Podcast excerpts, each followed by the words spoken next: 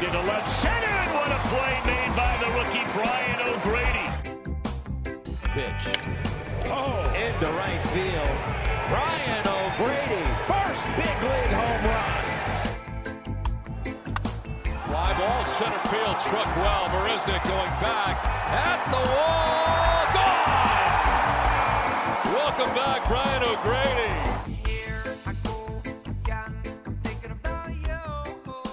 What's up, everybody? Welcome to episode 28 of Breaking Bats, presented by Not for Long Media. I'm your host, Brian O'Grady.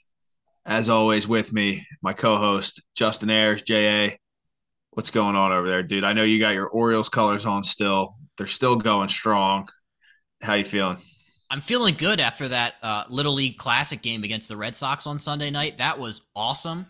Uh, so it, it's cool to see the Orioles get national spotlight shine like that. I feel like it's they go like years between like national televised game appearances. I don't know why. It's like I'm a Wizards fan too, and they maybe get one TNT game a year, if that. It just the, the DMV sports never gets any love for that. So uh, yeah, I, I always always got to represent the, the, the birds. They're just mashing the ball. So uh, I'm glad you noticed that.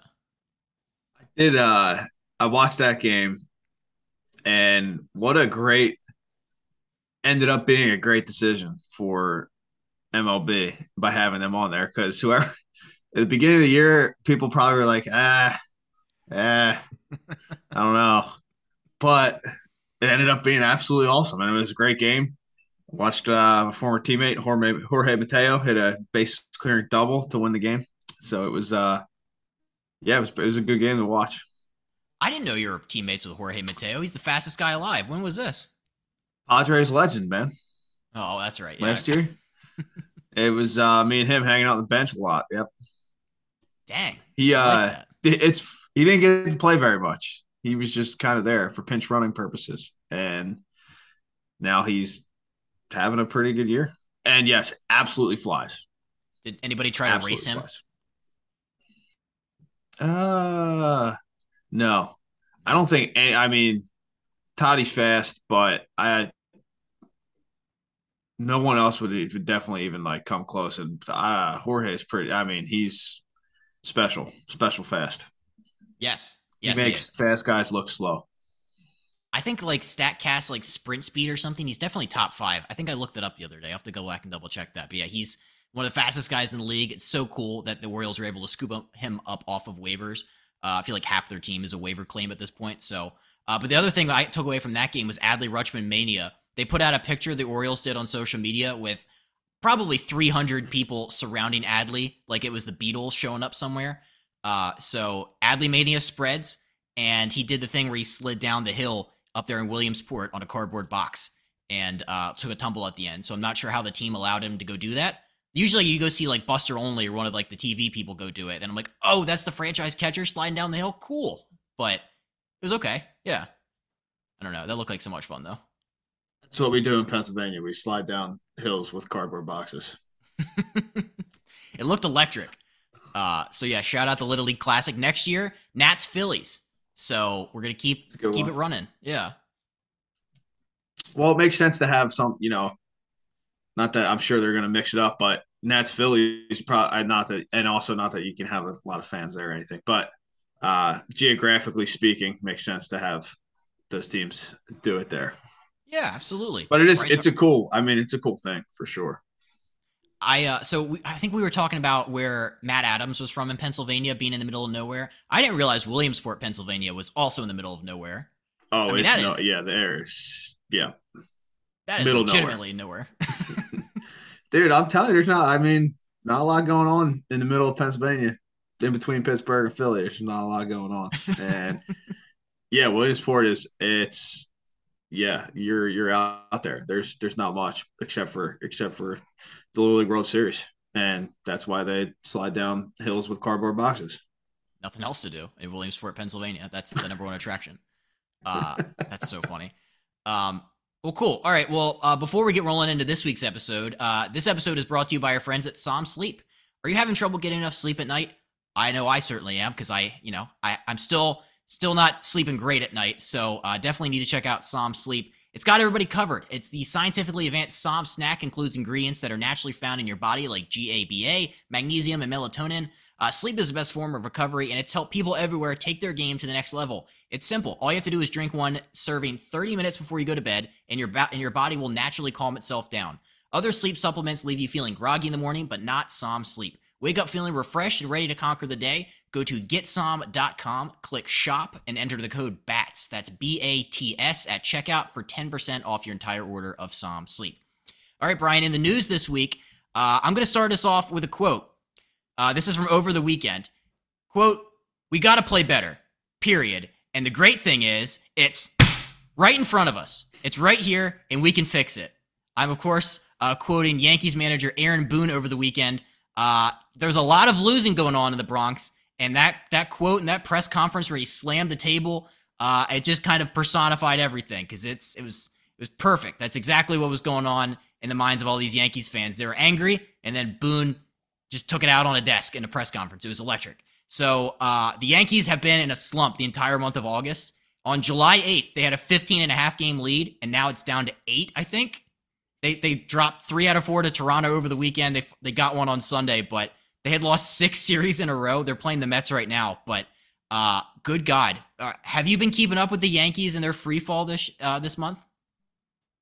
Yeah, I've definitely been watching it.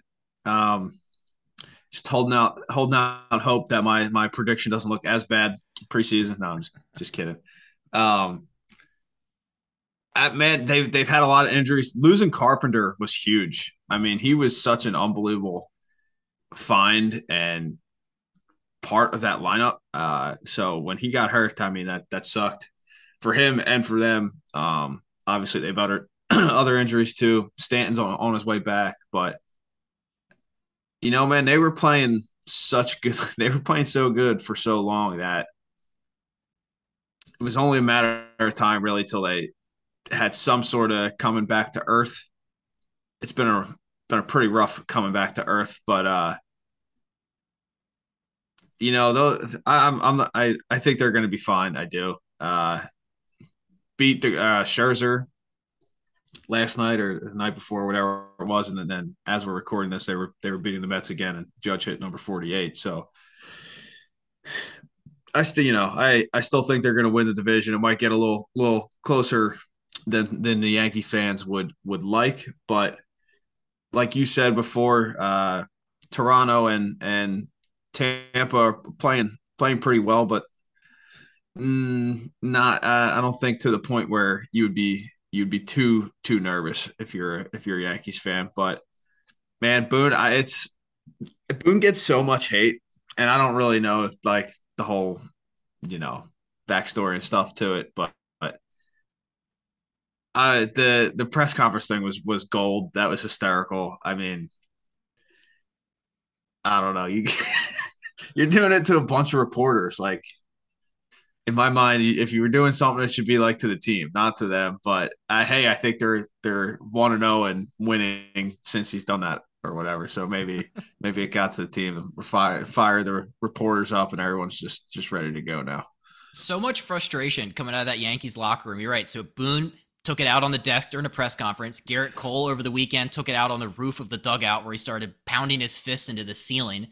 Um, and then there was I was watching the, the Yankees Blue Jays game that they eventually won on Sunday, and like Judge got hit with a pitch, and the first one out of the dugout, all upset, was Gerrit Cole, who had to be like held back, and there was nobody else remotely as angry as he was, and everybody was kind of confused, like why. Like it was an obvious accident. It was a fastball that hit Judge on the on the elbow pad, and Gerrit Cole's acting like it was like personally he's a personalized victim of that. I was like, that's that was just just angry for no reason. So you could tell it's starting to boil over. But that victory on Sunday and the victory on Monday gave them back to back wins for the first time all month. So uh, things are trending in the right direction. That series it's tied with the Mets right now when we're taping this. Uh, so, but yeah, it's there's a couple of things with this Yankee slide that I thought were interesting. The the trades they made this deadline have not paid off at all. The Frankie Montas trade, he's he's pitched to a nine ERA through three starts as a Yankee. And then Jordan Montgomery, who they traded uh, to the Cardinals for Harrison Bader, he's 3 and 0 with a 0.54 ERA. So uh, they they look they appear to have been on the losing end of two big trades. and you can't really afford to be messing around when you when you're talking about starting pitching. I feel like come playoff time. Yeah, I we'll have to see how Bader helps that team when he when he comes back for sure. But right now, you're absolutely right. Um, they they need a, a defensive center fielder, so you got to trade a good player to get to get a good player. Montgomery's been awesome there. Good for him. Uh, you know, it's it seems like the Yankees are are pretty over having Aaron Hicks in the lineup every day. So that's it seems like that was that move right there for uh for Bader. But like you said, he's hurt, so gotta wait to see what happens when he comes back. But yeah, that's uh you never know, man. There's still a lot of time and, and I, I think Boone is right in the sense that he he keeps saying kind of like none of this matters. Like at the end of the season, if we're not the World Series champions, or like that's the only thing that matters. if we win, if we win it all, everything's great. If we don't, then it fucking doesn't matter anyway because we didn't win at all. So I, if in New York, and when you have a team that's played this well, I absolutely agree with with what he's saying there. So I went back and looked at Montgomery's stats, and the three and zero, oh, the .54, that was before on the 22nd he pitched a complete game, one hit shutout against the Cubs. So uh, he just adding insult to injury there. If you're a Yankees fan watching Montgomery ball out like that, um, but I think they're putting a lot of pressure on Giancarlo Stanton's return. That's all I keep hearing about. It's like, oh, things will turn a corner once we get Stanton back, and maybe it will. But they also have a lot of guys. I didn't realize how many injuries they had. So they they're they're down Miguel Castro, Scott Effross, Clay Holmes, and Michael King. Um, so their bullpen is just completely like all messed up. And then LeMahieu and then Rizzo have been hurt for a little bit.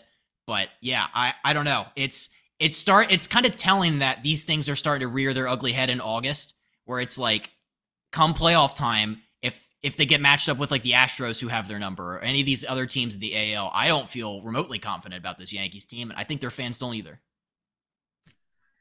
Yeah, the the Michael King injury really hurt them earlier this year. He was being uh, he was dominant out of the pen for them. So that definitely was a blow. And no, you're right. They um the Astros man have their number, and that's no secret. So yeah, I think especially if Astros have home field advantage there, that's a that's a series that makes any Yankees fan nervous. Um, aside from that, though, I mean, yeah, I guess the Rays or the the Blue Jays maybe make you nervous, but if I'm them, I'd feel pretty good about playing anybody. Like minus the Astros, I'd feel pretty good about playing anybody else. You know, I they're still, you know, Judge is still Judge. If they're if they're healthy and they're playing in Yankee Stadium, I, I think they're, you know, they're going to beat most teams. But the Astros are scary, and like you said, they need to win. Like they need to win. That's the only. there's there's no feel good about it. Yeah, which is you know very tough. Yeah, no doubt. So that was I'm just again the AL East. I'm just so surprised that there hasn't been a team that really. I know you said that they had a 15 and a half game lead at one point. So there was that big gap, but then all, all this month in losing in the month of August, and I'm like, really, Tampa's the closest, and they're eight. They're eight. They're still eight back. Tampa, Tampa had some injuries too, and they're getting guys back. So okay, could be. uh you know, Petey Fairbanks, our boy, has been throwing the absolute shit out of the baseball. So, and they're getting Franco still hurt. Yeah. They just got Margot back. They just got Harold Ramirez back, who's been huge for that lineup this year too. So they they're definitely getting some guys back for the for that push. Brandon Lowe was hurt for a lot of for a lot of the season. So the Rays are getting, you know, the Rays are always just right there. So we'll see we'll see what happens down the stretch. But I man, if if anybody catches the Yankees to if the Yankees are gonna be in the playoffs, but if anybody if one of those teams catch them for the division, oh man, that's gonna be people are going to be going crazy about that collapse. I can't wait. It's one of my favorite storylines to follow. The other storyline that I love in Major League Baseball right now is Albert Pujols' chase for 700 home runs. So the 42 year old Albert Pujols has really picked up the pace, and it in his last seven games he has four home runs, and he has 10 home runs in his last 30. He has 14 total, already exceeding last year's total with 41 games left. Um, so he had a home run against the Cubs the other night, and that gave him 693 total. He's three short of A Rod for fourth all time, but he really wants to get to that 700 plateau. We got, like I said, 41 games left. Been, the the bat has been hot as of late. What, what do you think for Albert's chances here? It's it's very close because I still don't think he's going to play in all those games. I don't think he's going to get you know regular bats. So, um, the opportunities won't be as great. But man, he's been swinging it so good, looking like him. You know, old vintage Albert Pujols there. It's it's been fun to watch. My question I think he's going to be just short, like just short, like 698 or something. And my question then is he's having such a productive year and he's that close to 700. Are you going to retire? Or are you going to try to come back for one more season? But you already said you retire. Like you already have everything going, you know? So that'll just be really interesting if that happens. For his sake, I hope he gets 700 because then maybe he's he's like, okay, it's you know we're good, but I'm sure he's probably thinking like, shit, man, I'm swinging it pretty good. I'm being productive. We're, we're a good team. I'm back in St. Louis. You know the DH is around. Maybe I could maybe I could go one one more year. I, I don't know. I don't think he can go one more year in the field, but he can swing bat for another year. I bet. That's such a great point. I didn't even think about that. Yeah, it'd be like a Bernie Mac, Mister Three Thousand situation. Just come back out of retirement, maybe because he he's mashing the ball against left-handed pitching this season. I think I looked and he's batting like 393 against lefties this year. It's like yeah, it's almost 400. So he he still knows what he's doing with the bat when there's a lefty on the mound and he can DH. But that's that would be that would that would be bad for baseball if he retired after the end of the season with like 698 or 699. Like it's look, he's not going to catch Babe Ruth for third all time with 714, but I mean, after all the, the, stuff this guy's had to endure, all those seasons in, L, in LA, the injuries, playing for all this time, for him to retire with short of 700, that he would be doing the game a disservice. So uh, let's hope he gets it this year. But yes, after the end of the season, I would love to hear his quotes on how retired are you? Like you said, you're retired now, but like, is that like a firm one or, you know, we flexible with that? Maybe like a month, maybe give him the month of April to try. Yeah, I don't know. Just let's get weird with it. I want him to get 700. I agree. I would like. I if it was me, I'd be like, nope, I gotta get. I can't leave on six ninety eight. Can't happen. After all of that, after all those his career, yeah, it would just be. I don't think he would do that. I don't think he would leave on six ninety nine because that would just be, you know, you can't we can't walk off into the sunset after that.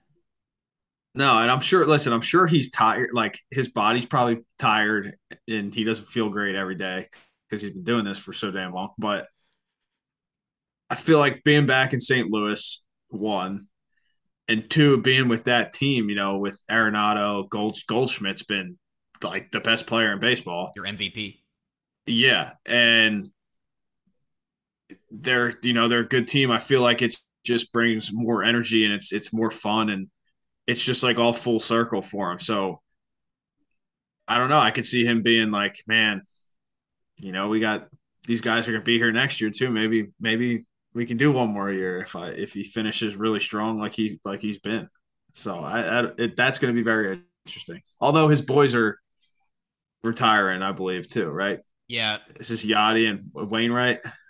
Yeah, which you know, I didn't realize how old Yadier Molina was, but yeah, he's he's up there, and, and Wainwright's still shoving on the mound. So yeah, it's for all those guys to walk away at the same time, as productive as they are. I don't know. I don't buy that. Somebody's coming back. One of the three will we'll come see. back. Okay, there, there's the take. Clip it. Yeah, there's, the there's my take. take. uh, next up for you guys, uh, Fernando Tatis Jr. So there was a big press conference today. AJ Preller was there by his side in the dugout. Uh, Tatis has elected to go un- has elected to undergo surgery to repair the torn labrum uh, in his left shoulder, I think. Um, so it's it's it's kind of a big deal. I forgot about this shoulder injury. Obviously buried with you know the the wrist injury in the offseason and we talk about the steroid suspension i feel like a lot of people are probably in my camp are like oh shit wait there was a shoulder too um, just because he was so close to coming back and i think you had said had been kind of nagging him for a little bit um, so Dan uh, Dan O'Dowd. I was watching MLB Network earlier, and they were talking about Tatis. And Dan O'Dowd was a general manager for the Rockies for so many years, and he said they didn't have a lot of success with guys who had that labrum surgery. He said it took 18 to 24 months for a player to begin to feel right again. Which you know the, the Padres said that Tatis will be ready to come back when his suspension ends next year. Um, how familiar are you with that kind of labrum injury? Does that does 18 24 months sound right? You, you mentioned Bellinger had uh, that same kind of injury there. Yeah, I don't know exactly what it is, but with Toddy, it was it happened a few times last year, and I guess throughout his like baseball life, not just in the pros, but uh, it just kind of like pops in and out, like dislocates basically, and it's sometimes it's literally he did it and was playing two days later again. Uh, and there were other times where it, it took longer to to do it. So they wanted, I believe the Padres wanted him to get the surgery at the end of this after last season, and Toddy didn't want to do that.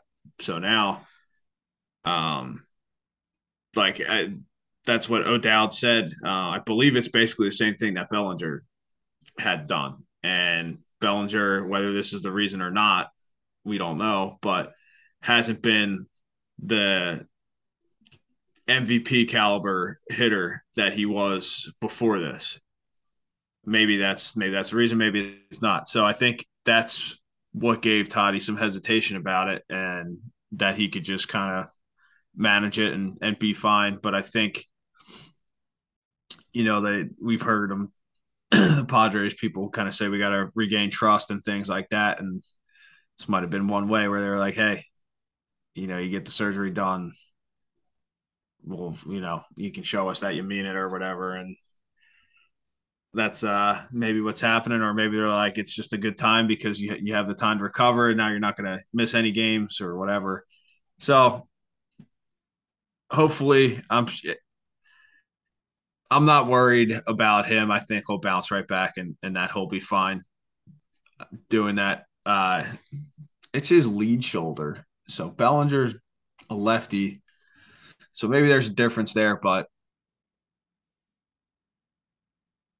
yeah, I, I was I woke up seeing this today. I was pretty surprised by it, but it also makes sense. And I think, yeah, I think it's gonna help put a little more faith into that relationship. It's a good point. Yeah, I mean, I, I was watching that press conference, and I, I, one quote really stood out to me from Tatis's his statement there. He said, "quote I have seen my dreams turn into my worst nightmares in a couple days, a couple months. There's no one to blame other than myself. I made a mistake." Like that's some deep, heavy. Like he, he could tell he was fighting back tears the entire time he was he was talking there. Um, and then Preller had said that he also had a conversation with Tatis about maturity moving forward. Um, Tatis also had a, a players only meeting with players from the Padres uh, Joe Musgrove was asked about that conversation. He said there was a lot of tough love in those conversations behind closed doors, but that people make mistakes, which I thought was, you know, I, I think that's that pretty much sums up. I hope everybody's feeling on this. Like, yeah, the guy made a mistake. He's got to learn from it, but you know, he's human. Um, do you think Tatis will come out better from all of this? Yeah, I do. Uh, going back to the first point, you know, every first of all, Toddy is. I mean, I think I said this on here before. I all my interactions with him have been nothing but great. He's a super nice kid. He's he's been nothing but great to me. I don't have anything bad to say about Toddy. The everywhere we went last year, like not just San Diego, on the road, like when he was playing or he was hitting or in the dugout, like anything, all you hear is people or kids or any like just screaming Tatis, Tatis. And, you know, everybody loved him. So I'm sure for him now, like it's been an adjustment since this happened to kind of be like this villain and not this universally loved baseball player anymore. So I'm sure all the things he's saying, like that you said, how deep, like he's probably been really struggling with this. I fully believe that. Um, not taking away, you know, any blame from himself, but it just kind of comes with it. And Preller, you know, I'm sure, they said, listen, dude, you gotta, we can't have anything else. Like this is it. Like we need you on the field. If you get hurt, on the field playing, then something, you know, unfortunately happens. That that is what it is. But no more off the field issues. We need you leading this team or helping lead this team and and try to win a World Series. And I'm sure that's what uh, his teammates said. I'm sure. First of all, that's great. He needed to do that. I um, didn't know when it was going to come, but yeah, he needed to sit there and talk to those guys for sure. Um, so that was that was definitely a big step in it. And yeah, they're you know they're they're pissed because he's such a good player and that they know they can use him to to help them where they get where they want to get to. So it needed to be done. I'm sure everybody feels better about it now. I'm sure it was bothering Toddy not talking to all of them either. Those are, you know, they're still your boys, even though they're mad at you. Like it's a it's a weird situation to have to go into and and talk about, but needed to be done. I think it's nothing knock on wood, nothing worse should happen in his career than what's happening right now. So point. he gets through this, it gets back on the field and, and he's himself and just plays like he's, everything's going to go back to normal as Yes, I mean, yeah, I mean that's all all great points there. I wanted to stick in the NL West for uh, the last news item, and that is, of course, the electric debut for Dustin May, the the Dodgers starting pitcher, who made his first start in 475 days since Tommy John surgery. Five scoreless innings, nine strikeouts, only one walk and one hit against the Marlins. This guy, I mean, he's true to form. His sinker was 98.8, and then his four seamer maxed out at 99.2. So uh, that's it, it. Just it just blows my mind watching this guy pitch. First of all, I didn't realize how skinny he was. He is rail thin, and he just is able to put everything on all of his pitches. Um, I know people talk about Jacob DeGrom having the best stuff, and rightfully so, the velocity, all the stuff. But I'm going to go out on a limb. I'm going to put my hot take hat on, and I'm going to say that Dustin May has the best pure stuff in all of baseball. Tell me why I'm wrong he's his shit is gross. I mean, it's legit. Like you said, he he's got that whip. He's got that look the Degrom like whip with his arm. Um, he's long and yeah, I that's dude. His his stuff is nasty. I mean, he he definitely could have the best pure stuff in the major leagues. I'm I'm not gonna like fight you on that. It's uh it's legit. It, it's moving all over the place and it's coming in hard. And I remember seeing he threw him an immaculate inning in his in what I think it was his last rehab start in AAA. So uh, he's good, man, and that's they need him now, especially uh, with the news about Walker Buehler. Yeah, I mean, and, I'll get that in a second. I, I look back and do you remember in 2020 when he was going against Machado and he threw a 99 mile an hour two seamer Pitching Ninja loved it. It went viral. It had like a million views on Twitter. It had two feet of movement and it like went from like the middle of the plate to behind him, to like behind his back leg. And it was just the nastiest pitch I think I've ever seen in my entire life. And that's that's just what this guy does on a regular basis. Like that's not any kind of rarity for him. Um, I, I think we need to appreciate how good Dustin May is because he with a full season of 30 plus starts, he he'll break he'll break every record there is. He's he's unhittable. I, I love. I'm gonna hitch my wagon to Dustin May. Uh, it's probably not even a hot take, but uh, I, I'm a big, big fan of the guy with the giant red afro. So, um, electric. Yeah, well, if, if hitters just don't try to hit homers or not strike out, then they'll be fine. So we'll see what we'll see what happens. You go up there thinking you're gonna hit a homer against Dustin May, you're gonna look like an idiot, and that's a fact. we don't need we don't need MLB Network to break that one down. Um, yep.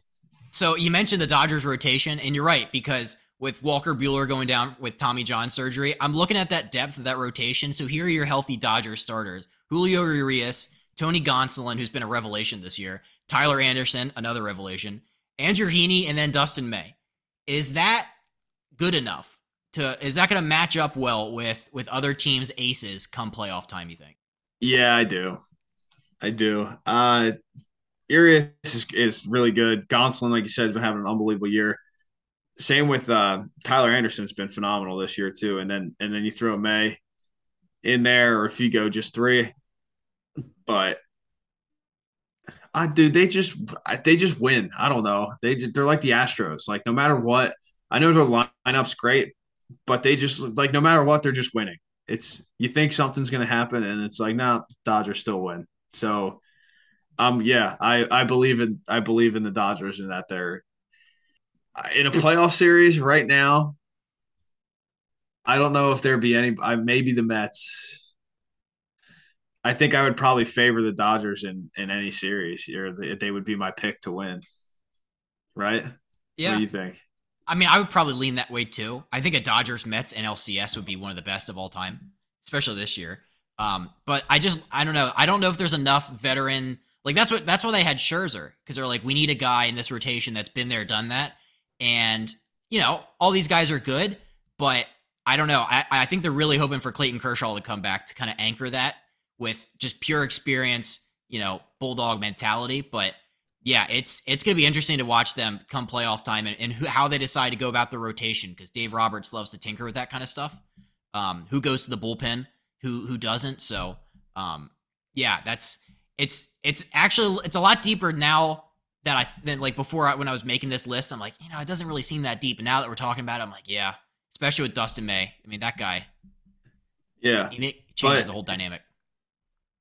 Yeah, the thing with with me and the Mets this year, why I picked them at the beginning of the year,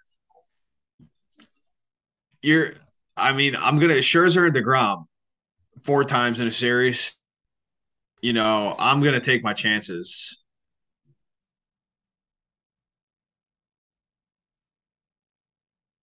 I know Scherzer just lost to the Yankees, but uh, it's they're just so good. It's it's tough to bet against them. Now, the Mets have to score a run against whoever they're you know playing play against, but best of seven series, man, and you get that those guys going four times. I probably yeah. I probably lean towards the Mets there. This this playoffs could be probably one of the best in, in recent memory. Just all the storylines and all these guys on these super teams that we have, it's gonna be electric. Um, that's awesome. All right, we have a couple last last things for you guys. Uh, I have probably my favorite fudging awesome moment of the week. Fudging awesome moment of the week is brought to you by our sponsor, the original Fudge Kitchen. You can find them at fudgekitchens with an S.com. They ship sweet treats and fudge all over the country. I can't wait to come back home and get some. For our Philly, Jersey Shore listeners, as the summer is winding down, I know you guys are getting sad. You can't be down the shore anymore. But if you're still down there, they have locations in Ocean City, Stone Harbor, Wildwood, North Wildwood, Cape May. Go in there, check them out. That's the original Fudge Kitchen. They ship all over the country. You can order at fudgekitchens with an S.com. I, I put a lot of hype into this this fudge and awesome moment of the week, and for good reason. Uh, it's probably it's a story that I don't know if a lot of people have heard about, but it's amazing. So Stone Garrett is an outfielder for the Arizona Diamondbacks. He made his major league debut on August 17th, completing an eight year journey in the minor leagues. So uh, on his major league debut, he got his first hit that night. It was an RBI double. But the crazy part about all of this is that none of this, like, it almost didn't happen. So he was drafted actually in the same round and same year as Brian in 2014 in the eighth round. So shout out by the Miami Marlins. Um, during the 2020 COVID pandemic, he was released. And so he, you know, he was trying to figure out what he was going to do with his life. He had, in off seasons in the past, he had gone out and gotten his real estate license. So he was thinking like, all right, maybe that's maybe that's gonna be my career. Maybe baseball's done. And then there's a little part of him that's like, you know what? I think I still have something left to give the game. So he's about to delete his LinkedIn profile, but then uh, so he uh, ran into um, uh, an old video coordinator in the Gulf Coast League who checked in and was like, hey, congrats on the real estate stuff. They talked. Garrett was like, hey, do you know of any teams that need an outfielder that can I can play like double A or better? And then two days after they talked, he was signed to a spring training deal with the Arizona Diamondbacks. Uh, and then, you know, two solid seasons of great power in double A and triple A. Was called up, made his major league debut.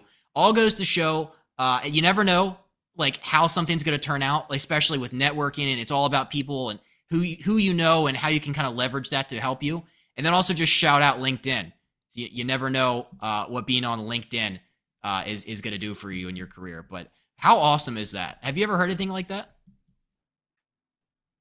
There's uh the one that the another similar story. I forget the guy's name. He's a pitcher. Uh, just happened though too. Same thing. He was like working in finance out of baseball, and then he made his debut like two days ago or something. So, man, the pandemic thing hurt a lot of guys. Um, you know, fortunately, some of these guys stuck it out, and that's awesome. Good for good for Stone. What a great story. Shout out to whoever that guy was he talked to who got him, who knew the Diamondbacks needed an outfielder. Uh, but yeah, man, that's what a great story. Good moment. Yeah, it's it's so cool. Yeah, and just shout yeah again shout out LinkedIn. It's it's so it's so crazy that like sometimes you see athletes on there like established athletes and it's like why why is this guy on LinkedIn? And then you you realize like you know it could actually help some guys. So um, for anybody out there, go out there, make sure your LinkedIn's up to date. Make sure you get that profile picture updated because it'll it'll help you out there in your career. You never know how. Um, all right, uh, we have two top fives for this week, and then we'll wrap it up uh, for the uh, Breaking Bats top five. So I went back, and I'm ashamed to admit, but Brian won last week's. Uh, we have to clean up last week's. Brian won the top five for uh, closer entrance songs. I thought I had you, dude. I thought I had you dead to rights, and then I look, and then yeah, you won 54 to 46. So blowout. congrats. Yeah. Blowout. Um, and then we, it's so funny. We put these both on TikTok as like individual clips, and like yours got like seventy thousand views or something, and I got like two thousand. Yeah, you have you have seventy five thousand views on yours, and I have sixteen hundred on mine, and people loved. Big fans of Mark the Sharks uh, Thunderstruck. So, you got to use some better hashtags or something on yours, man. Come on, we gotta we gotta pump that out there more. What's going on? I don't know. They just they loved. Uh, they, they a lot of people were like, you know what, Mark the Shark, big fan. So he's got a. It was a, it was a good one. He's got a big following on on TikTok. Uh, but this week in uh, our top five, we're gonna be doing the top five Albert Pujols moments of his career. So we just talked earlier about his chase for 700. Uh, th- this guy, he's been one of my favorite players growing up. I think every kid in the backyard tries to emulate his batting stance. So uh, we're, we're gonna we're gonna do these for top five Albert Pujols career moments. I'll start us off with number five. I'm going 2011 World Series Game Three. That's when Pujols went five for six with six RBIs and three home runs.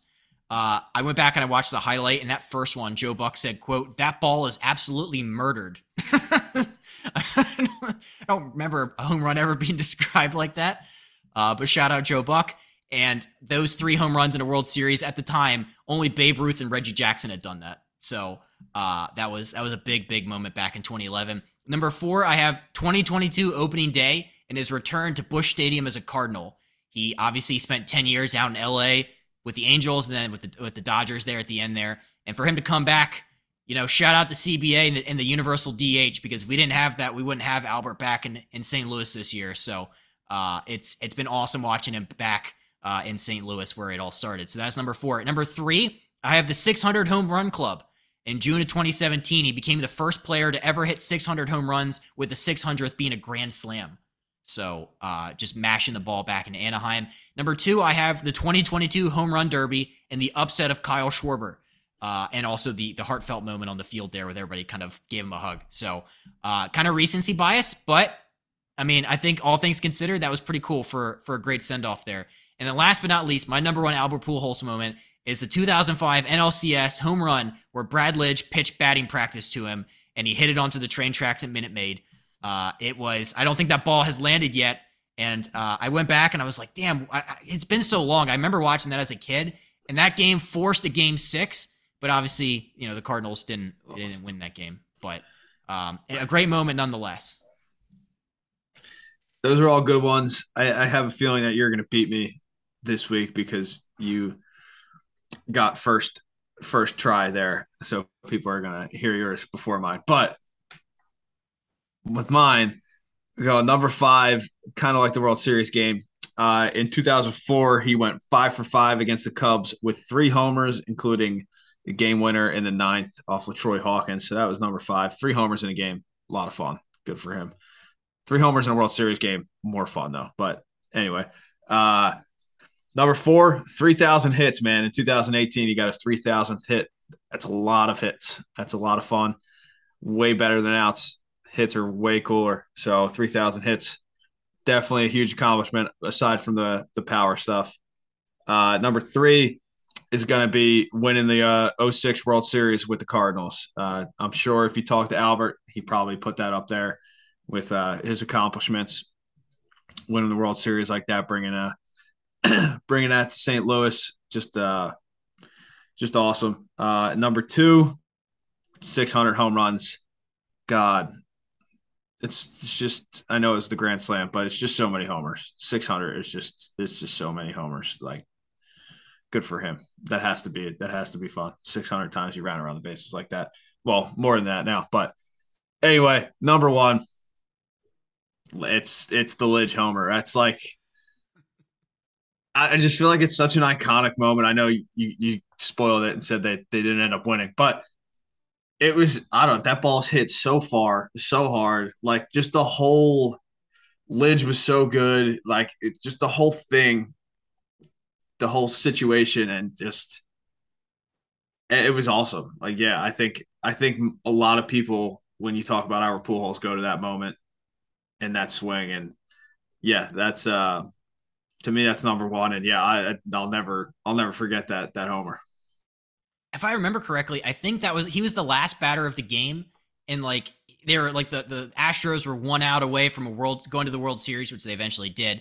Um, and then yeah, to have Pujols come up there with two guys on with, and with two outs in, a, in an NLCS big moment like that. Uh, he broke Brad Lidge. I don't think Brad Lidge was ever quite the same closer. Uh, I know he had a he was a good for the Phillies there for a little bit, but great um, for the Phillies. Yeah, World Series, baby. Yeah, exactly. Um, but yeah, that's he just he broke Brad Lidge, so um, that's that's probably a lot of people's number one Albert Pujols moment. Um, so, so cool. And then last but not least, this week we have the Not for Long Media Top Five. So each week across all Not for Long Media podcasts, we'll be ranking uh, our top fives and then putting them out on graphics to to let the world decide. Um, last week we did Gatorade. This week, uh, this one was chosen by producer extraordinaire Jack Connell, who chose public transportation as our top five. So you know they can't be all they can't all be first round picks. Um, no, Jack. We if you listen to Colin the, the Colin Thompson show, Colin just rips into Jack every single week. It is it is very very funny. But uh, nonetheless, we have our top five modes of public transportation. I will start with number five, the bird scooter. It's if your city doesn't have one, I feel bad for you because whipping those things around is so much fun. It's really cheap. And yeah, it's people have a lot of fun with those if you see those on TikTok. I watched a guy ride one directly into the, the Tampa Bay one time. Just rode it off a dock into the Tampa Bay. So uh, I love I love bird scooters. Uh, number four, I have the Metro. Uh, if you're a DMV guy like myself, if you take the Metro into DC, it is awesome. I did that over the weekend to go into the Smithsonian. It's just perfect. It's cheap. On the weekends, it's free to park there. And then you just ride around the entire city of DC and the surrounding area for like $2. So, big Metro guy. Number three, I have an Uber. It'll save your life at 2 a.m. Uh, I'm not a big fan of the surge pricing that they do where they quadruple the prices when everybody leaves the bar. Uh, but nonetheless, I think I think a lot of people have been saved by an Uber a time or two. So got to put it in there. Number two, I have a boat or a ferry, just all encompassing. If you do the Cape May Lewes ferry, that's you know that's that's awesome. You can hang out and chill. Uh, or if you're just you know zooming around, like in Pittsburgh, they have like boat tours and stuff. So it's a fun way to get around. If you're not by any water, I feel bad for you. Last but not least, I have a plane. It could be any plane. It could be a it could be a private jet if you got a little coin. It could be, you know, a Southwest. You could be sitting middle seat. It's, you know, it, there's nothing like it. So, uh, I if you're like me and you forget to check in to your flight the day before on Southwest, and you have to get like boarding group C, position 60, and you're sitting in the men's room, it's not great, but you know, just figure it out. It, the plane's the best. Oh my god, that's that's tough. You gotta, you can't forget to check in on Southwest, kid. Come on. I did it the every time. then there's the panic, the panic when you go to check in and like the day of, and then you're like, "Dear God, let me get boarding group B at least." And it's like nobody. C60 back. That's tough, man. That's tough living right there. You gotta, you gotta be better. Sorry. What a great list, though. Mine, mine, probably better. Probably not gonna win.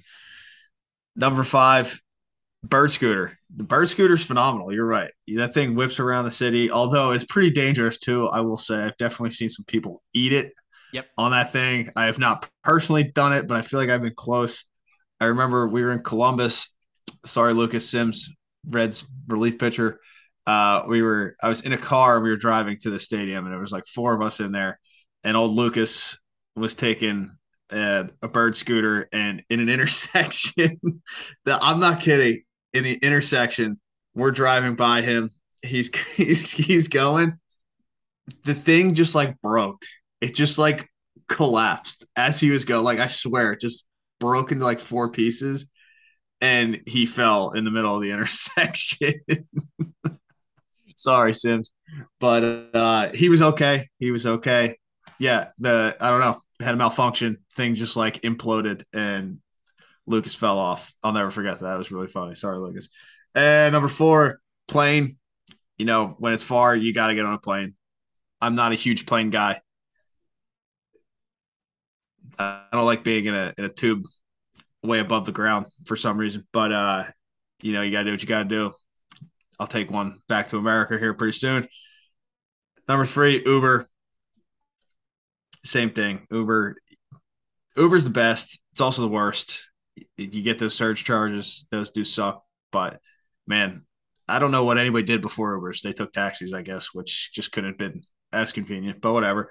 And then my number two and my number one are more specific to Japan than they are America. America should figure this out. The number two is is the local train here in Japan. Get you wherever. It's like two bucks. Same thing. It's great.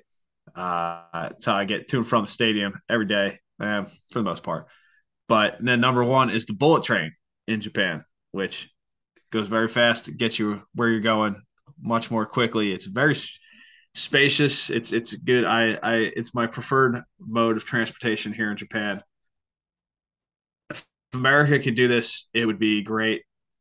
It would be a nice you to get to Philly would be a nice like one hour ride. You just be hanging out and it's just really convenient and easy and there's not you know you don't have to go through uh, airport security and all those kind of things so thank you jack for making me think about my my favorite modes of public transportation and those are my five young sung hero, yeah, the Bullet Train. Also a great movie with Brad Pitt. So, um, you know, that that might Yep. be an added bonus. Yeah, just you never know. Uh, yeah, an interesting top five, but yeah, let's we'll see what producer Jack cooks up for next week. It'll probably be like top top five, uh, you know, ways to cut your grass or something. I don't know. It'll just be so off the wall. just I don't know. Um, but Oh, at any rate, uh, a lot of stuff this week, but we also have a great interview coming up with two sport legend Josh Booty.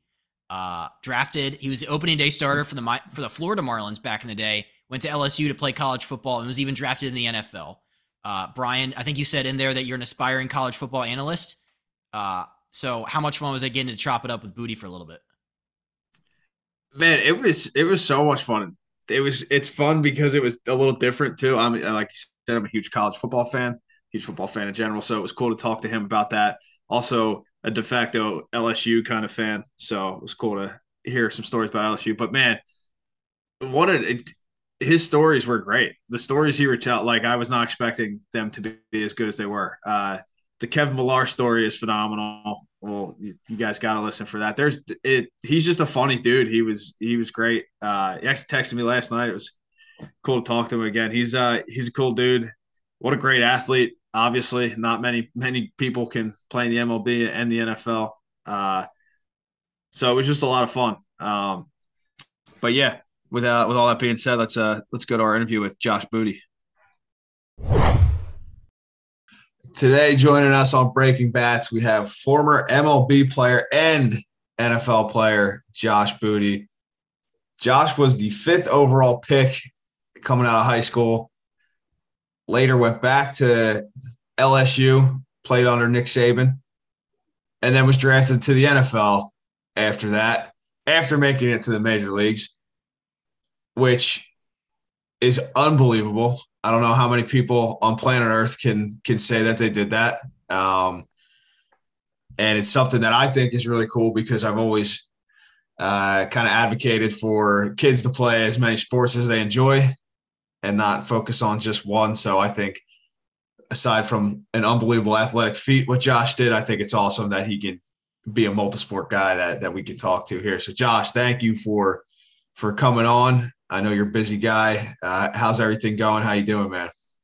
I'm doing wonderful, man. I appreciate you guys having me. And you know, it's football season's just around the corner. Couldn't be more about it, man. It's just like when football comes around. I'm my dad's a football coach. My family's big football. I played baseball too, but football season is so much fun. And watching LSU, and we got a new coach, Brian Kelly. So uh, you know, my brother played at USC and they got a new coach in Lincoln Riley. I got my nephews at Oklahoma. He's going to be a backup quarterback for the Sooners. And I've got twin boys that play high school football. So it's like football season is just so much fun. Man, that is a lot right there. And I agree with you. Even though I'm a baseball guy and I'm out here still playing baseball, there's nothing, nothing like, like football season, man. I, I it's just the best. It's uh, you know, for me growing up in Philly, it was I love the weather that it brought too. That fall weather up there is the best. So there was nothing like Saturday mornings sitting there with my dad on the couch watching, you know, all the college football games. Uh, I love it. I can't wait. My wife will tell you Saturdays are those days are off limits for me. I'm sitting on the couch, I'm eating some food, and I'm watching every game. Uh, so I, am with you, man. I can't wait.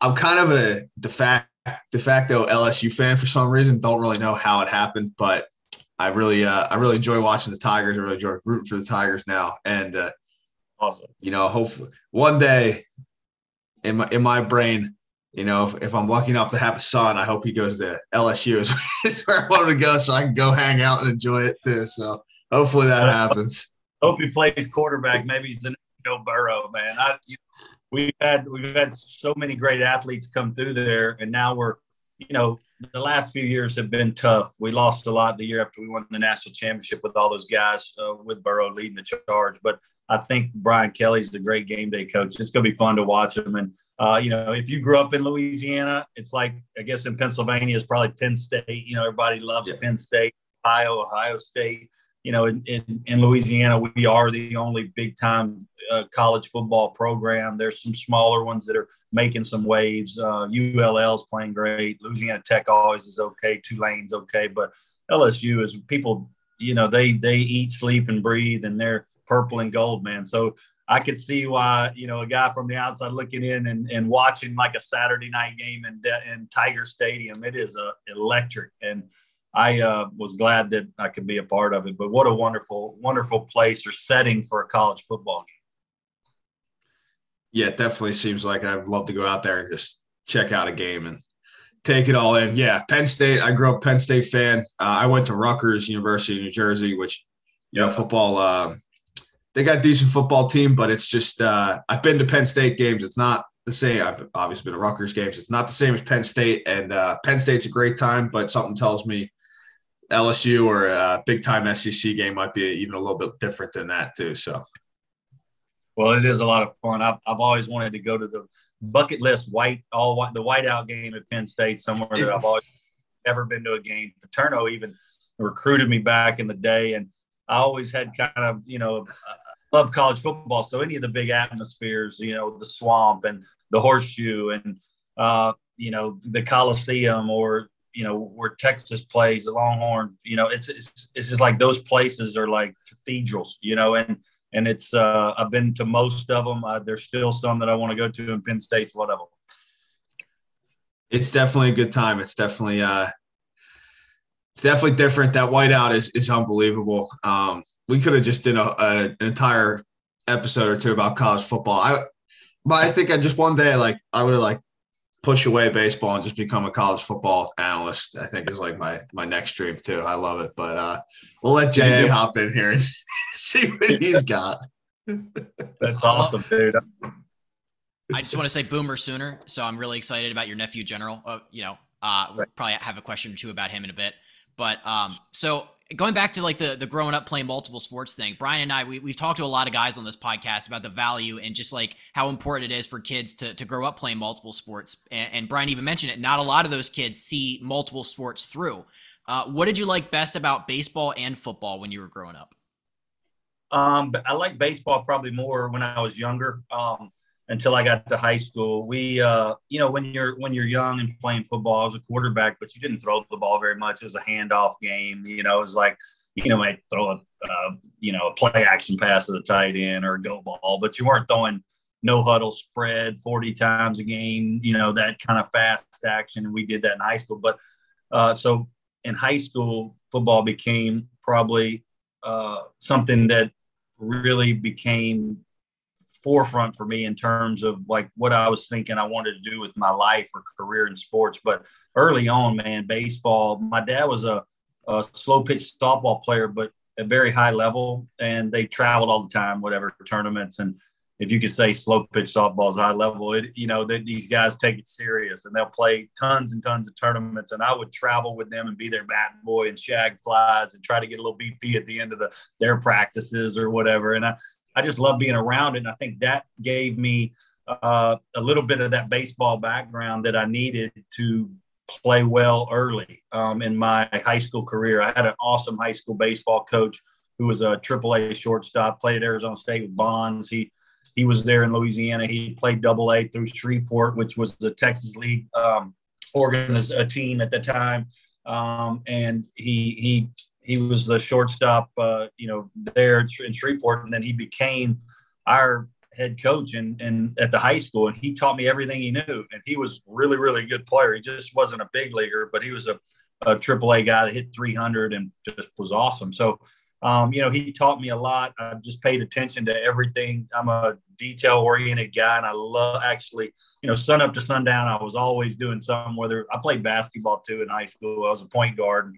Uh, started as a freshman, but my dad he didn't want me really playing basketball past my junior year because he goes, we got to really now focus on uh, two sports. You know, most dads are like focused on one, but I was I was having a lot of success at the two ba- basketball, not so much, just kind of a role player. But um, in football, we were breaking records. Um, in baseball, you know, I was uh, I was all state four years in a row. Like I, I played, you know, pretty darn well, I guess, at that level, um, and was on the USA junior national team with Alex Rodriguez. He was my roommate, and Paul Konerkos, and baseball names. And uh, anyways, we so that was after my junior year, and I coming into my senior I'm like, man, I know I'm gonna have to make a decision one of these days. But LSU recruited me to play both, so I was like, dude, they're coming off a national championship in baseball. Their football team wasn't as good, but Skip Bertman, legendary coach at LSU, said, dude, if you sign here, you'll play shortstop next year, day one. Uh, and so I'm like, dude, I'm gonna play shortstop, and I'm gonna go try to play quarterback and win a job as a freshman, and then of course, the draft happened, and I'm sure you'll want to talk about some of that. But early on in my career, it was baseball, little league, and then when I got to high school, football was something that really kicked in, and I thought was just an amazing sport to play. Wow, that's incredible, especially even talking about balancing three sports. Like, how did you kind of find time to, you know, de- how, like where did you find the time to dedicate to all of those? And like, did you find it challenging to to live a life outside of those games when you were in high school? Well, my parents were awesome in terms of you know getting me places or being there or making sure I you know we were at, we we lived across the street from the high school and so I could ride my four wheeler up to the field and take BP or hitting the cages or throw on the football field and um, you know our it just we had amazing it was a private school and it was small and you know it was just I was kind of the guy there at the time. It was a new school. And so they just pushed me and they're like, dude, you got the reins on everything. So I was kind of like one of the coaches, to be honest with you. And it was kind of like a Christian IMG, if you know what IMG is kind of, it was, it was focused on sports. Like everything was like in the morning when I went to school, it was like school was important, but it wasn't like everything. And it was like sports was probably more important. And whether it was lifting or running or, or stretching or training, or throwing or hitting. It was like I was always doing something. And so it was just a natural fit, place, whatever sport season it was. And um, I loved it. And I knew that they they do help each other. I mean, if you really look at like Mahomes and Rodgers, and even Brady was a catcher that got drafted. A lot of the guys were great baseball players. Burrow was a great basketball player. Tim Couch, who I played with for three years, was an all-state guy. Could have played basketball Kentucky. Was the first pick overall. I mean, a lot of these great athletes they, they have to decide one day but when they're when they're young and they're in their teenage years it's like they're getting skills that are developed through the different types of sports that are really going to help them in the long run. I mean that's why burrow is so elusive in the pocket you know because he's like a point guard. He's getting the ball out. Russell wilson was a second baseman. I mean so uh, there's just so many things that and i've i've talked to my you know uh, I've, I've talked about this millions of times, to be honest with you, with with players like Kyler Murray, Jameis Winston, guys that play two sports and and uh, have broken this thing down. But it helps to play two. My kids, my I twin boys, they play both baseball and football, and it really helps them. I think um, it's just hard now because kids that are like eight, 10 years old are playing like 80 games in travel ball in the summer, and they're like,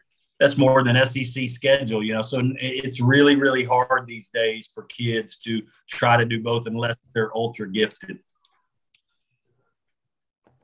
Yeah, there's um man, there's so much there. I love it. I I played football, baseball, and basketball until high school, and then I cut it down. I cut football out and played just basketball and baseball in high school. I hated football practice, man. Love football. I couldn't stand practice. Couldn't stand. It. I'm like, you know what? I knew baseball was kind of my thing. Um, yeah. But I love the other ones, and I love the athleticism that they, you know, bring. So cut it down. But I'm with you, man. I love. I think it's great for any kid if they enjoy more than one sport to go do it because it just makes you a better athlete in general. And I definitely think football and then basketball, especially as I kept playing in high school, helped me to be a better athlete on the baseball field without a doubt. and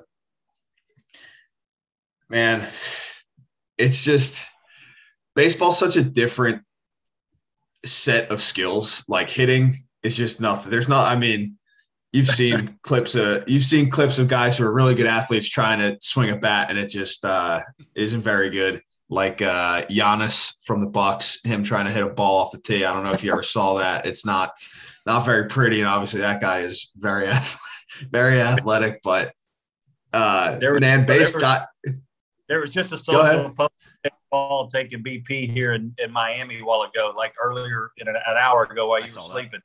Fan and he he ain't hit a ball yet in BP.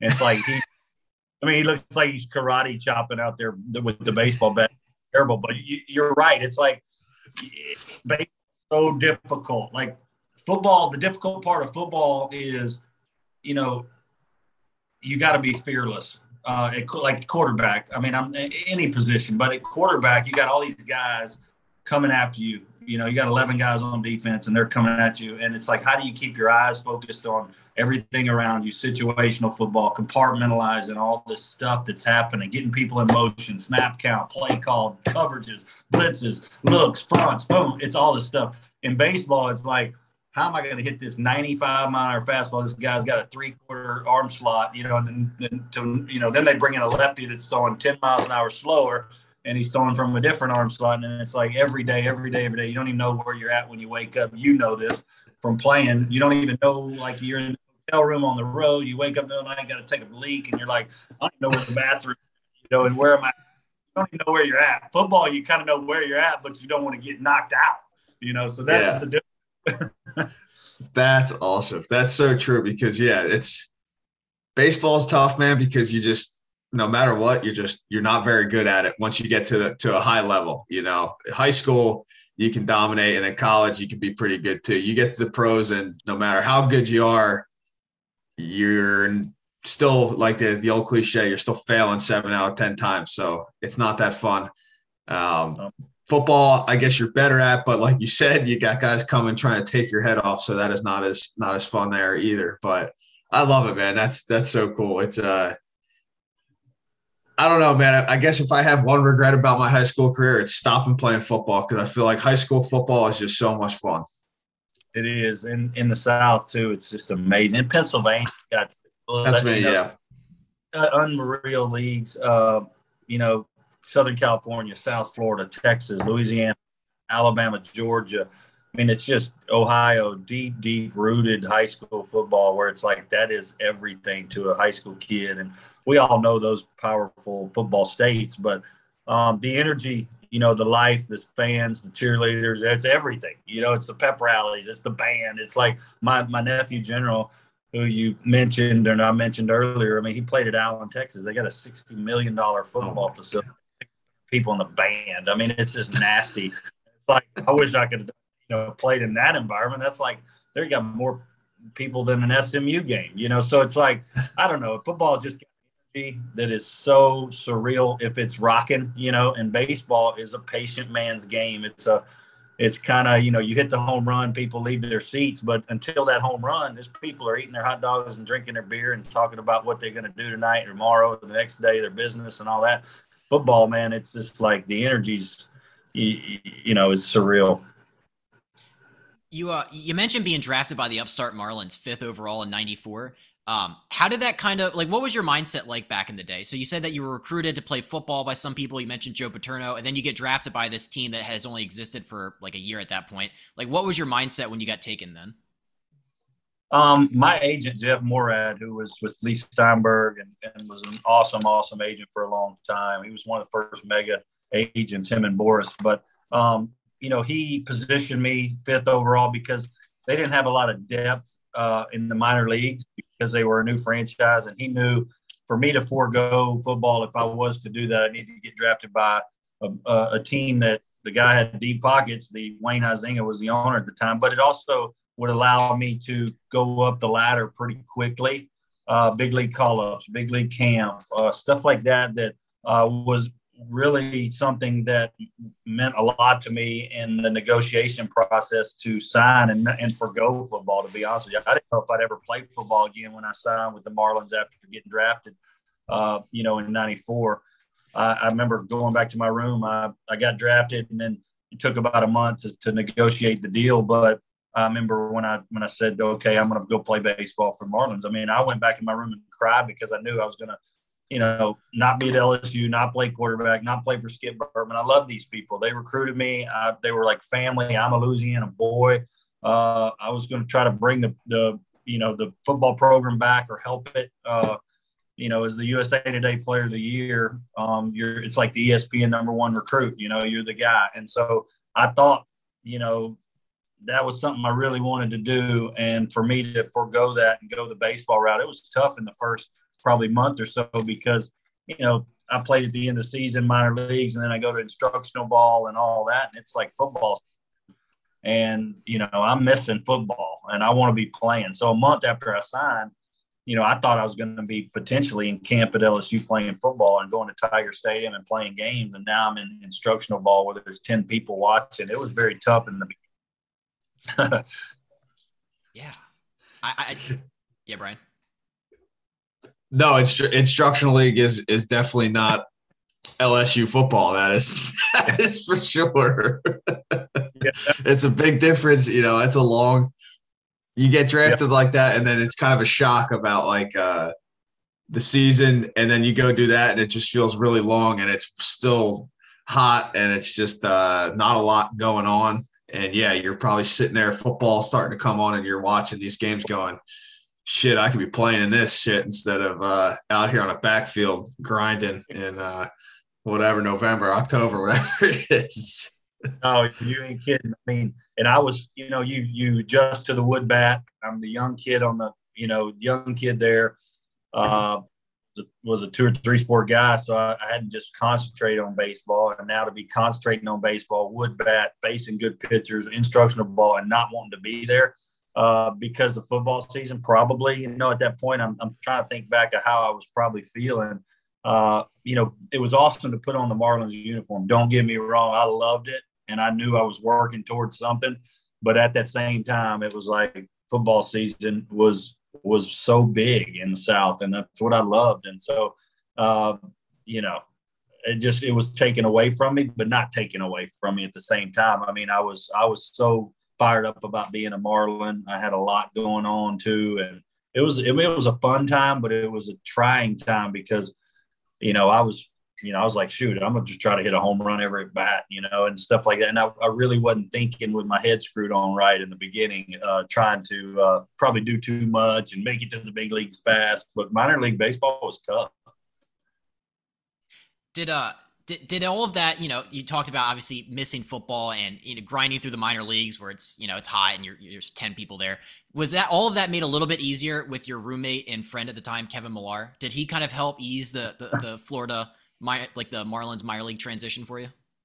Yeah, he, he was. You know, he's one of the funniest guys, as you guys know, um, being on TV daily. I mean, his his personality, as good a player as he was, his personality and leadership ability, and just fun, you know, just a fun, awesome guy. And he he came from, you know, not being drafted, free agent, St. Paul Saints, the whole thing. And he actually crossed the line. Uh, I remember him coming into our hotel room in Cocoa Beach and and um, and John Boles, who was running the minor leagues uh, at the time, uh, he had he had called Kevin in and said, "Hey, would you like to cross the line and and and go play, uh, you know, go play uh, scab, you know, baseball. And and he goes, you know, I he was in A ball. He'd never, you know, he he got like a, a plane ticket to go to get there. You know, he wasn't a prospect. He's like, dude, I got to go do it. I'm gonna get to go take BP in the big on the big field. Like he, that was what it, you know was important to him. And I said, dude, you might as well. What if you do well, and then next thing you know, you come back and maybe you go to double A and let's see what happens, you know. And I'm 19, he's 23 because he had played four years. He played junior college at LA City. He went to uh, Lamar and Beaumont, Lamar University, St. Paul. I mean, he had he'd had four college years and a independent season, and I'm coming out of high school. I ain't hit, you know, I haven't got anything, any at bats in really, just a handful to his thousand, you know. And so watching him though and how he went about it every day as a hitter uh, was was pretty awesome for me because we we did the instructional league together. We did we played Portland Sea Dogs together. We his first bat in the big leagues was a double switch for me in Pittsburgh, um, and we so we got to come up and play even uh, in the off season winter ball leagues together and stuff like that. And so we just really bonded. Spring training roommates. We really bonded and became best buddies. And we still are. I'm. I'll be there in his house in two weeks for the uh, Bama Texas game in Austin. You know, so we're with each other all the time. We were in LA for Papi's event um, for his Hall of Fame party at in Hollywood, uh, whatever, three weeks ago. But uh, anyways, yeah, he's he's a he's a unique character.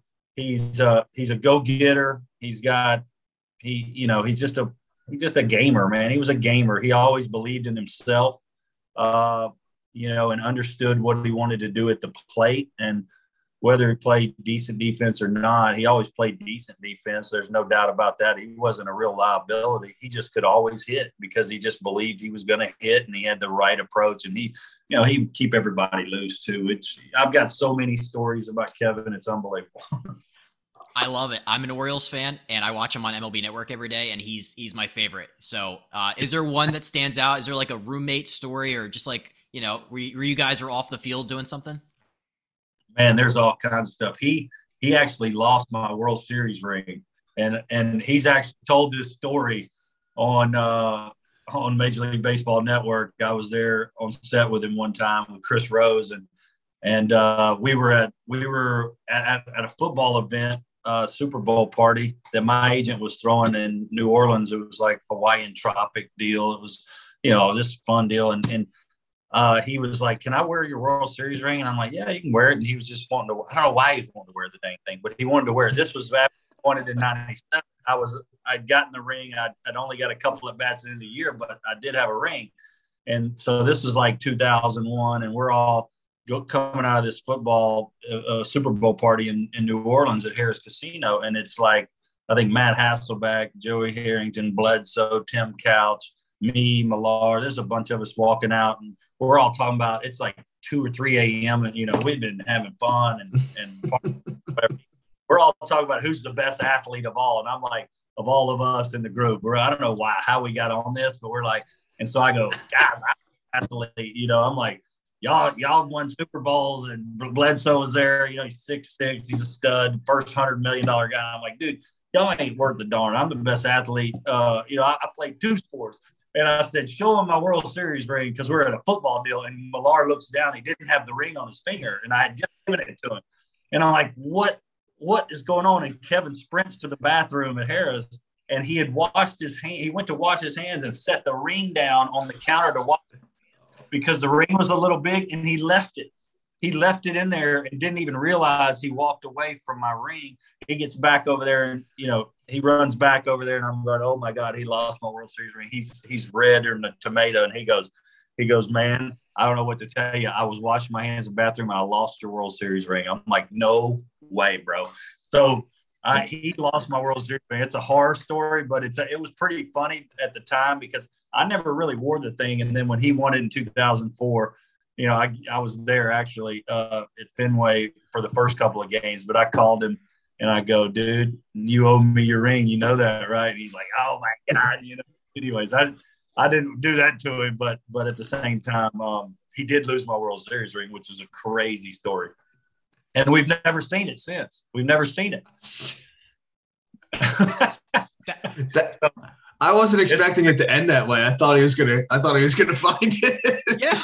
no, he never found it. He, he we, oh we my god this was 20 years ago. We're like, it'll never, it'll never show up. So I've got to get the thing re- remade, but I haven't done it yet because I just never wore it. But now that my kids are getting older, I kind of want to get the dang ring back. So I got to call the Marlins deal with getting a new ring back. But um, anyways, it was it was a, quite a quite a night. I was like, oh, let's just go to Bourbon Street, guys. Who cares? Let's go. So I didn't want the night to ruin, but but he was he felt so bad. He's still sick to his stomach. So if you ever if you ever do a podcast interview with Kevin, bring that story up and, and get after his ass a little bit. so somebody somebody at Harrah's Casino that night it got real lucky and it's just quietly walking around with the Marlins World Series ring right now. Right. I'm, we've never That's seen it. That's crazy. I've never said they it on eBay or anything. I've never heard. Oh my it. god. Yeah, it's crazy. that's that's crazy. That's a that's a great. I mean, aside from actually losing the ring, the rest of that's a great story. that's that's a great story, though. it's great. I got a bunch of them with Kevin, but that, that one is uh, one for the ages. That's for sure. But there is hope, though. So there is a possibility that, like, working with the Marlins, they can have like a like a replica, or like they can have another one made. Because I feel like that's a big yeah, deal. They, they can redo it. I I uh, you know, they didn't insure those rings. Like I didn't, I didn't even think about getting it insured. So I've got to go back through and buy the thing and go get sized and all that stuff. And I was living in California. I never really, you know, I wasn't a starter on the team. Uh, I was a rookie kind of coming up. So I, you know, I, I didn't even really wear it that much. So I, I but now I think I would, you know, um, getting older and my kid, I'd love for them to see it too. So I, I'm going to get the thing done. That's incredible. Yeah, I mean that that 97 Marlins team that you were on, even just like at the end there, they they had some like incredible players like Al Leiter and all these guys. Like, but I'm so fascinated by their manager Jim Leyland that you played for. Um, uh, everything I've heard from he he might be a bigger character than Kevin Millar. Just like the chain smoking in the dugout, the the anger, ra- like rage issues, things like. What, what was your what was your experience playing for Jim Leyland like? He was awesome, man. He was one of my favorite people of all time, and he he really believed in me. I was I was not ready, I think, to be in the starting lineup in '98 when I when I was uh, the opening day starter at third base, and and I think offensively I wasn't ready, but defensively I was, and he just said, "Hey."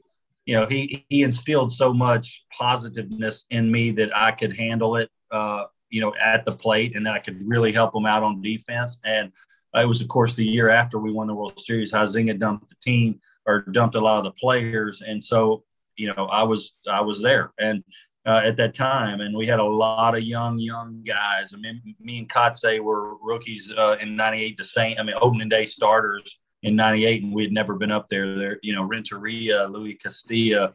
Uh, Ryan Jackson was playing right field, a kid from Duke. Um, we just were real young. Um, Livan was on the team, and trying to think of some, but but Leiter and Brown and all those guys had left. Um, was still there. They had a few Sheffield, but um, you know, it was just a he instilled a lot of confidence. He goes, dude, you you play better defense than Ken Caminiti, and I don't care if you hit one if you get one hit. You know what I'm saying? I'm like, oh, that kind of took the pressure off of me. So I, things like that.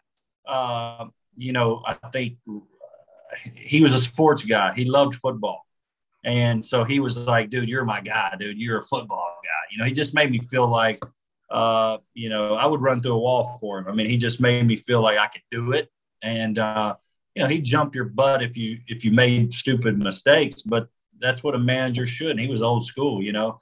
Uh, I enjoyed that about him. Um, he was tough, but like I played for Nick Saban, man. After that, and then Nick Nick's a whole different level. But Jim Leyland was a baseball guy. I mean, I'm, y'all probably seen the clip many times where he gets after Bonds in spring training.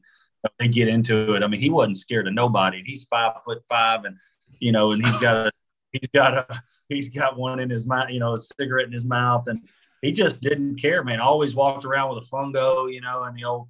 He just he was, I guess, Pittsburgh. He was Pittsburgh, you know, and he brought that mentality, that hard working steel town mentality, like Pittsburgh Steeler pirate mentality, uh, to a team, uh, you know, that had a bunch of stars, and we we were able to win it because he was he he was gifted, man, at speaking. Um, if you've ever heard him really sit down and speak, he's really really good at speaking. So all the if he talked, you listened. You listened. Sean Casey tells a story about he interrupted his smoke break one time and he lit into him. Did you ever ever have anything like that, or did you know that when he lit one up, it's like, all right, that's that's Jim's time? he would light it up and he'd take a couple puffs and then he'd throw it down, and so there would be like six packs at the end of a game that he had gone through, but it was all the cigarettes still, you know, full cigarettes, and I'm like.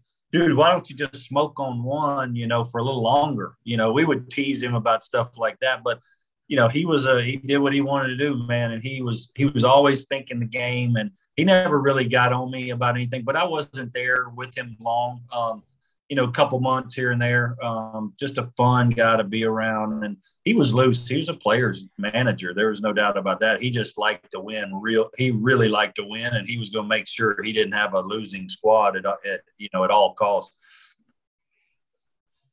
That's great. I love those stories. You you mentioned one of my guys in there though that I got to ask you about. Ryan Jackson was the oh. uh, was the hitting coordinator for the Reds when they when I got drafted and coming up. I'm still still talk to him today. So oh, you, what do you got? Yeah, I talked to him, man, probably about I don't know two weeks ago, two and a half weeks ago. Wow, you got to tell him I said, man, we were. I we, will definitely tell him that.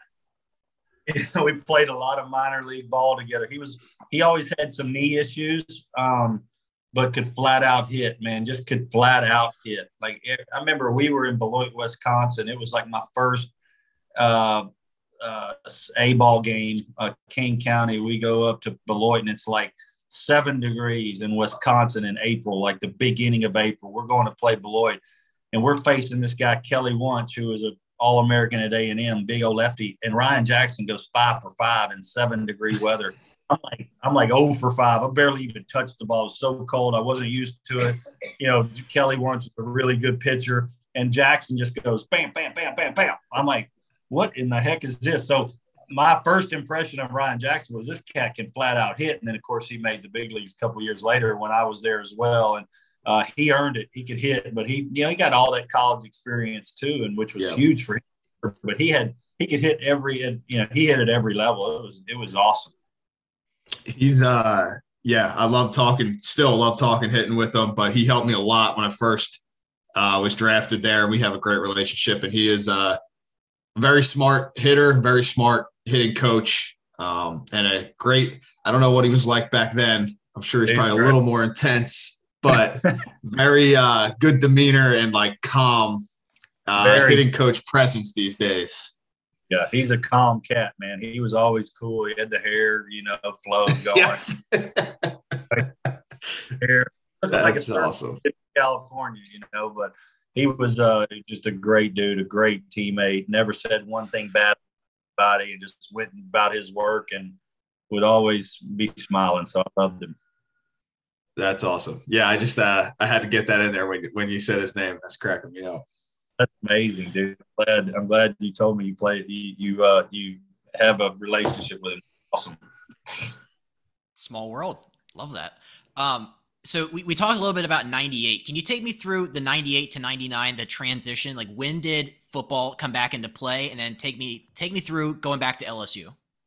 Yeah, um, I'll, I'll, I'll, do it kind of quickly, I guess, if I can. I, in 90, so 98 opening day, I got hurt. Uh, Jeromy Burnitz slid over my thumb about a month into the season, and I went on the DL. When I came off the DL, like three months later, they sent me to Charlotte to play AAA ball.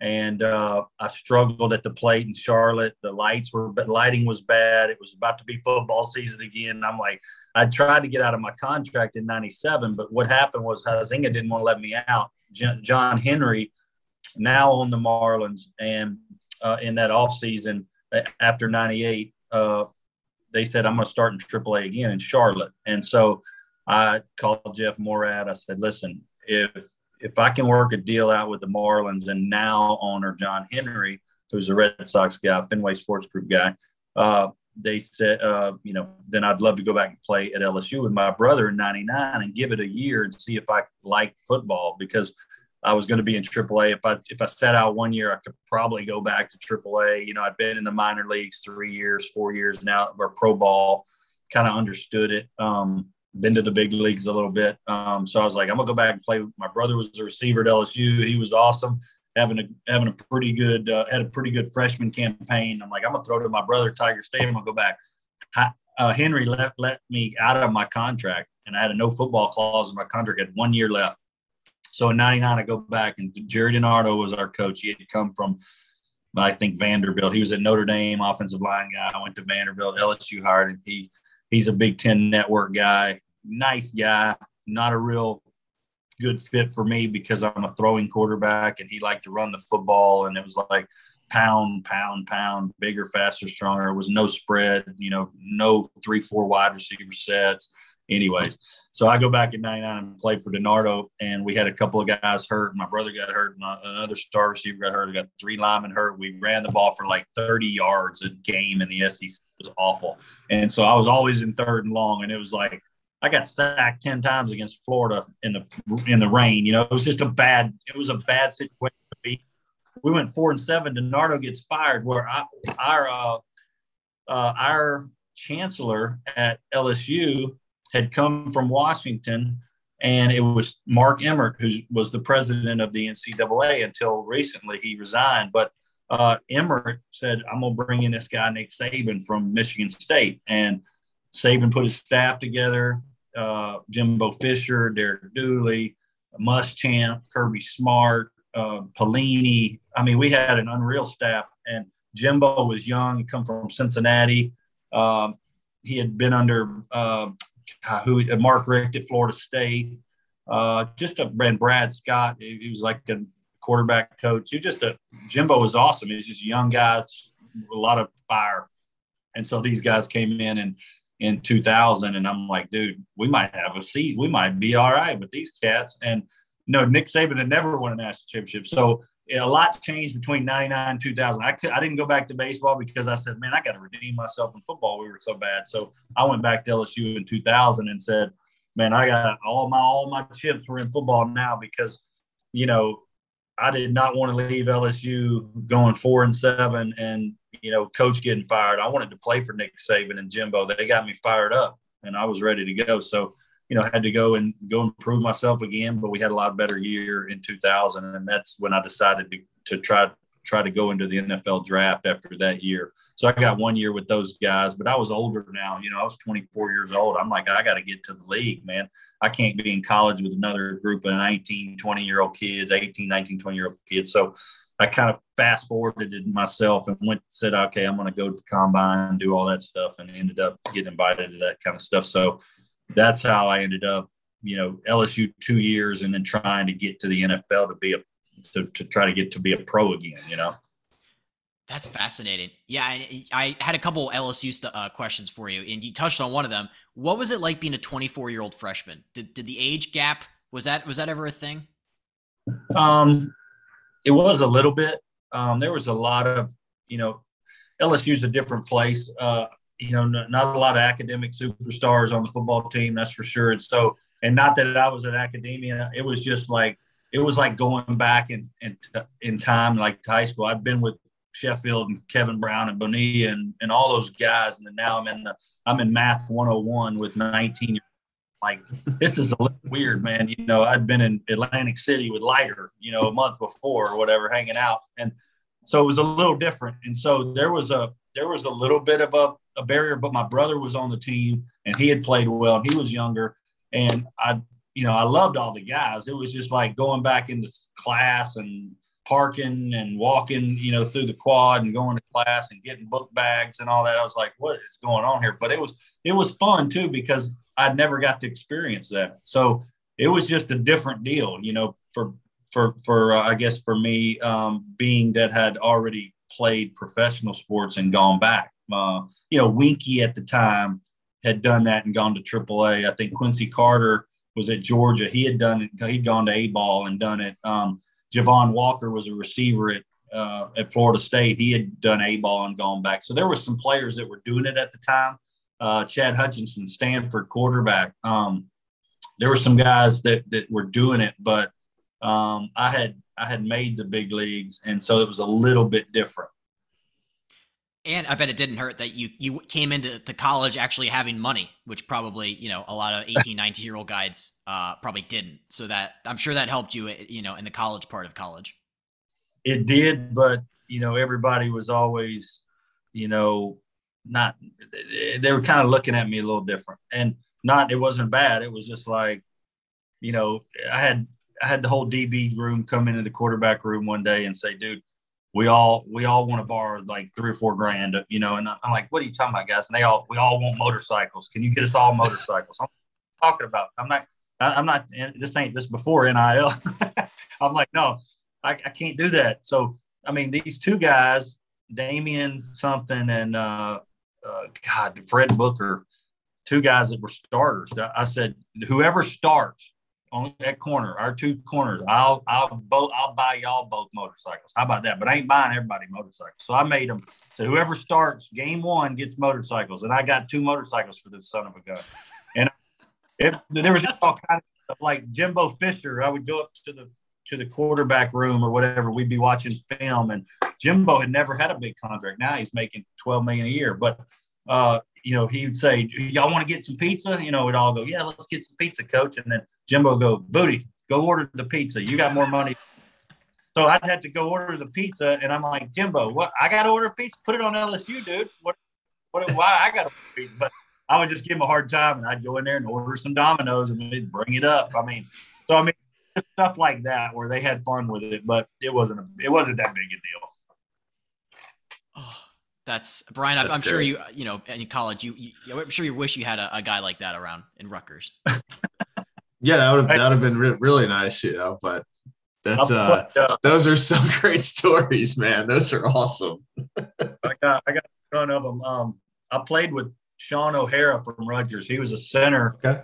backup center in Cleveland with me, and of course now he's on NFL Network. But man, he's one of one of my favorite people of all time. So uh, if you ever run into him around Rutgers, man, he is he is salt of the earth dude too. Um, but I, we had a lot of fun together, me and Shaun O'Hara in Cleveland for three years. Is is he a Pens? I think he's from around my area too. Actually, is he a Pennsylvania guy? Yeah, I think he's Pennsylvania. Yep, I believe he is. He went to, but um, of course he's he was always brought he brought his Rutgers stuff all the time to the facility. I'm like, man, that's funny. oh, he's Jersey, but yeah, he's uh, that's funny. I did definitely know that name. Yeah, he's, I, well, he's great on NFL Network. Yeah, yeah, he's awesome, man. He's awesome. Good dude. You uh, you mentioned playing for Coach Saban, and just anytime I was like, you know, I was researching like, what are guys who play for Nick Saban say about him, and the word that came up the most was accountability. Like, what did that look like behind the scenes, like on the practice field, in the meeting rooms? Like, what what did Coach Saban do so differently? You think? Uh, accountability is awesome. You know, everybody says pay pays attention to every little thing. It was, you know, it's a dictatorship, man, from from the top down. I mean, it's like everybody gets held accountable. You can't miss one thing, and he sees it all. I don't know how he does it. He's got a lot of energy. He's a ball of fire. I mean, he, he had never proven himself either at the at the level he has now. So he had a lot to prove. I think when he came into LSU, he was, you know, it's the typical stuff like, you know, our team meeting room the first day, like we're going to win a championship here. I don't know if it's going to be with you jokers in the seats or the next group of jokers, but it's going to be it's going to be here when I'm here. You know, that's kind of stuff. He's like, all I need is three hours of sleep, and I'm going to put in 20 hours of work a day, which is over time. That's going to I'm going to be able to put in a whole lot more work than anybody, any other coach. So I'm going to whip anybody's ass, you know, at all times. And so it was like just the, just the, the, the energy of, I guess, commanding the room and at the same time paying attention to the little things and working smart, not just hard, but smart. Uh, you know, and having great strength and conditioning programs, great hires, great recruiter. You pile all that together, you know, with a guy that knows how to to to get his points across because a lot of guys are great players or or they know how to coach the position, but they can't get points across to every different type of person in the room, and he can get it across. And I'm like, this guy's brilliant, man. He's smart. He's he's he'll get on your butt, but it's for a good reason. He only gets on you for if it's for a good reason. Then he's really coming down on you. It's like I don't know, modern day Bear Bryant or something. I mean, the guy's unbelievable because he he doesn't miss much. Um, nothing slides, and he's he's got a room full of athletes because he's recruited his ass off. So you can't make mistakes because the next guy is going to take your job. And I think that's the competition part of playing under him is so good for everybody that plays under him because if you don't if you you better not make mistakes you better not jump off sides you better run the right route you better be in the right spot you better understand zone coverage you better understand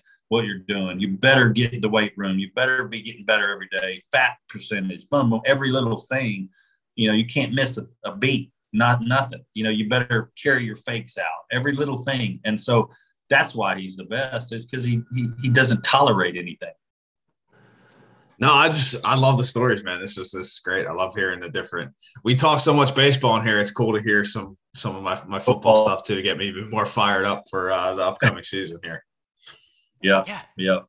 No doubt. Yeah, the last thing I had was, was, actually baseball related. So I remember back in 2013, you were on the Next Knuckler, which I think is MLB Network's first and only reality show um, yeah. Uh, hosted by uh, Kevin Millar. So, what was your mindset back then that made you want to go out and say, you know what, there may be some unfinished business with baseball? Um, I just wanted to have fun doing a show. Uh, you know, Kevin had had said, man, they were looking at doing something, and then Major League Baseball Network called me and go, we're going to bring in some quarterbacks, and we're going to throw uh, like a uh, the Big Break Golf Channel. You know, has the show uh, competition reality show. And he goes, that's what we're going to do with the knuckleball because AJ Dickey, or what is his name, R.A. Dickey, uh, he had just won the Cy Young and that had never happened before. And so they were wanting to do something fun. And they, they, this guy, David Gavant, who was the producer of the show, um, he had done some 30 for 30s. He had done some awesome stuff. And he said, dude, we want to do our first ever competition reality show on network. Will you come in? And I said, yeah, I'll do it. Um, it'd be fun. We did a, um, it was like two weeks at Dodger Town in Vero Beach, and you know they brought in Wakefield and and Charlie Hough, and we competed.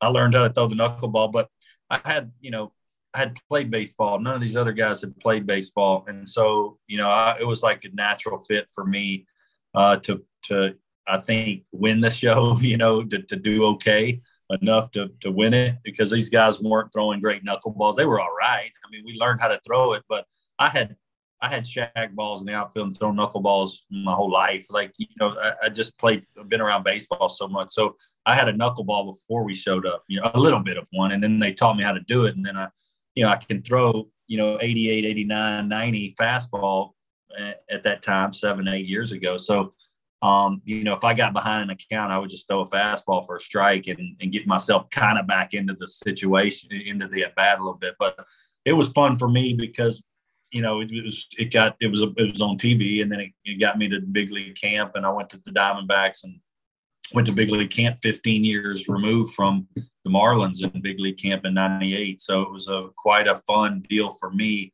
uh, Kirk Gibson and Steve Sax and Mark Grace. They were all on the staff, and it was just fun to be back in the in baseball and put on a jersey. And pitched against the Giants three times in, in big league camp, stuff like that. It's just pretty pretty fun throwing a knuckleball. I was ne- I'd never been so nervous in my life. It was more nerve wracking than playing in Tiger Stadium with no offensive line help. Uh, it was it was pretty it was pretty nerve wracking to to just hope that they didn't hit this knuckleball you're throwing like 65 miles an hour.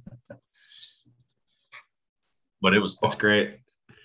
Yeah, when when we had Mickey Jannis on, who was a knuckleballer, he thought that was like one thing. I'm like, dude, I feel like it takes some serious balls to go out there and throw a knuckleball because it's just so different. And I don't know, man. If I I would never want to pitch if they asked me to pitch position player, I, I don't really enjoy that anyway. I'm kind of the Scrooge of position player pitching, but uh, yeah.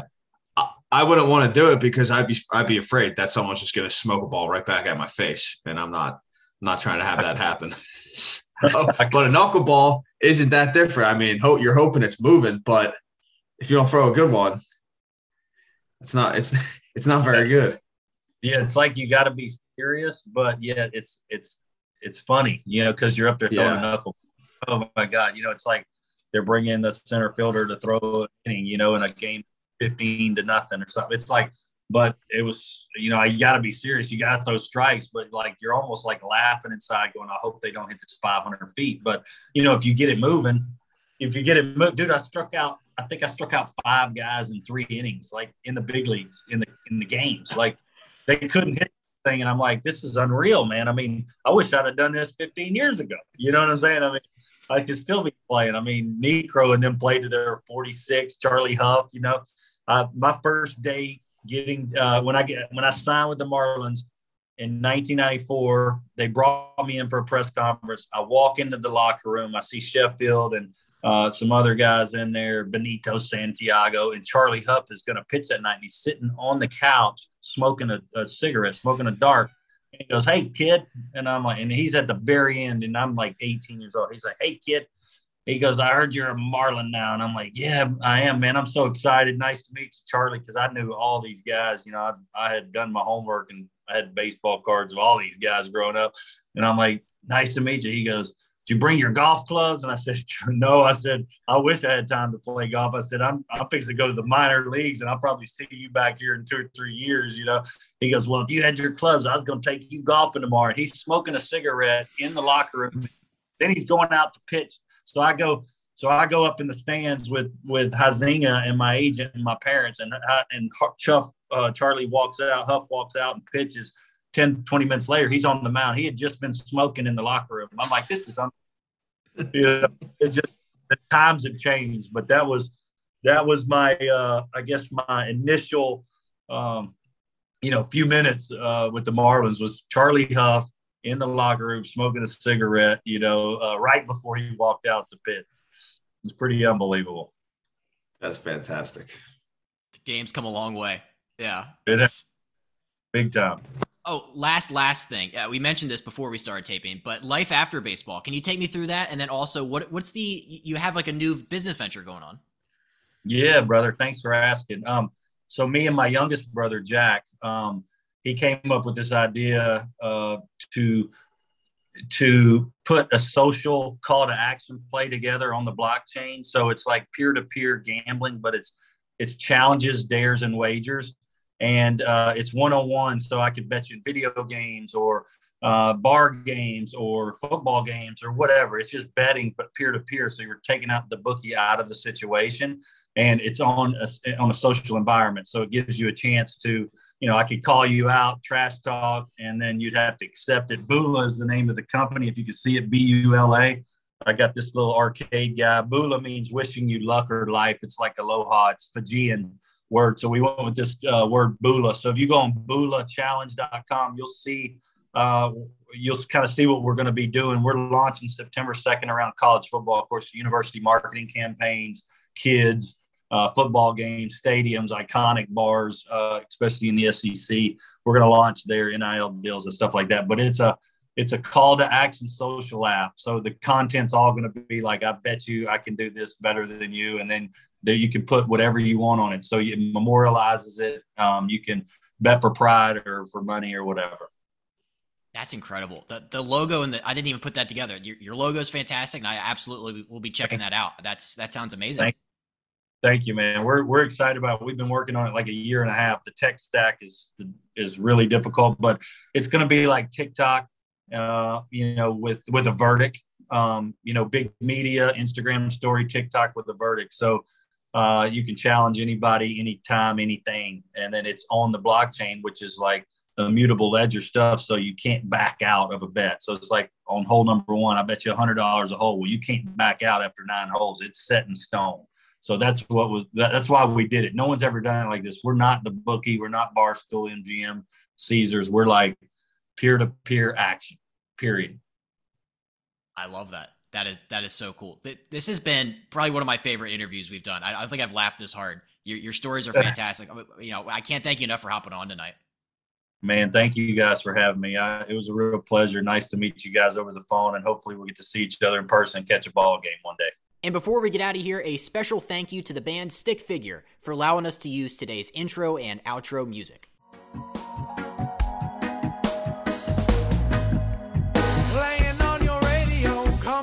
Stereo,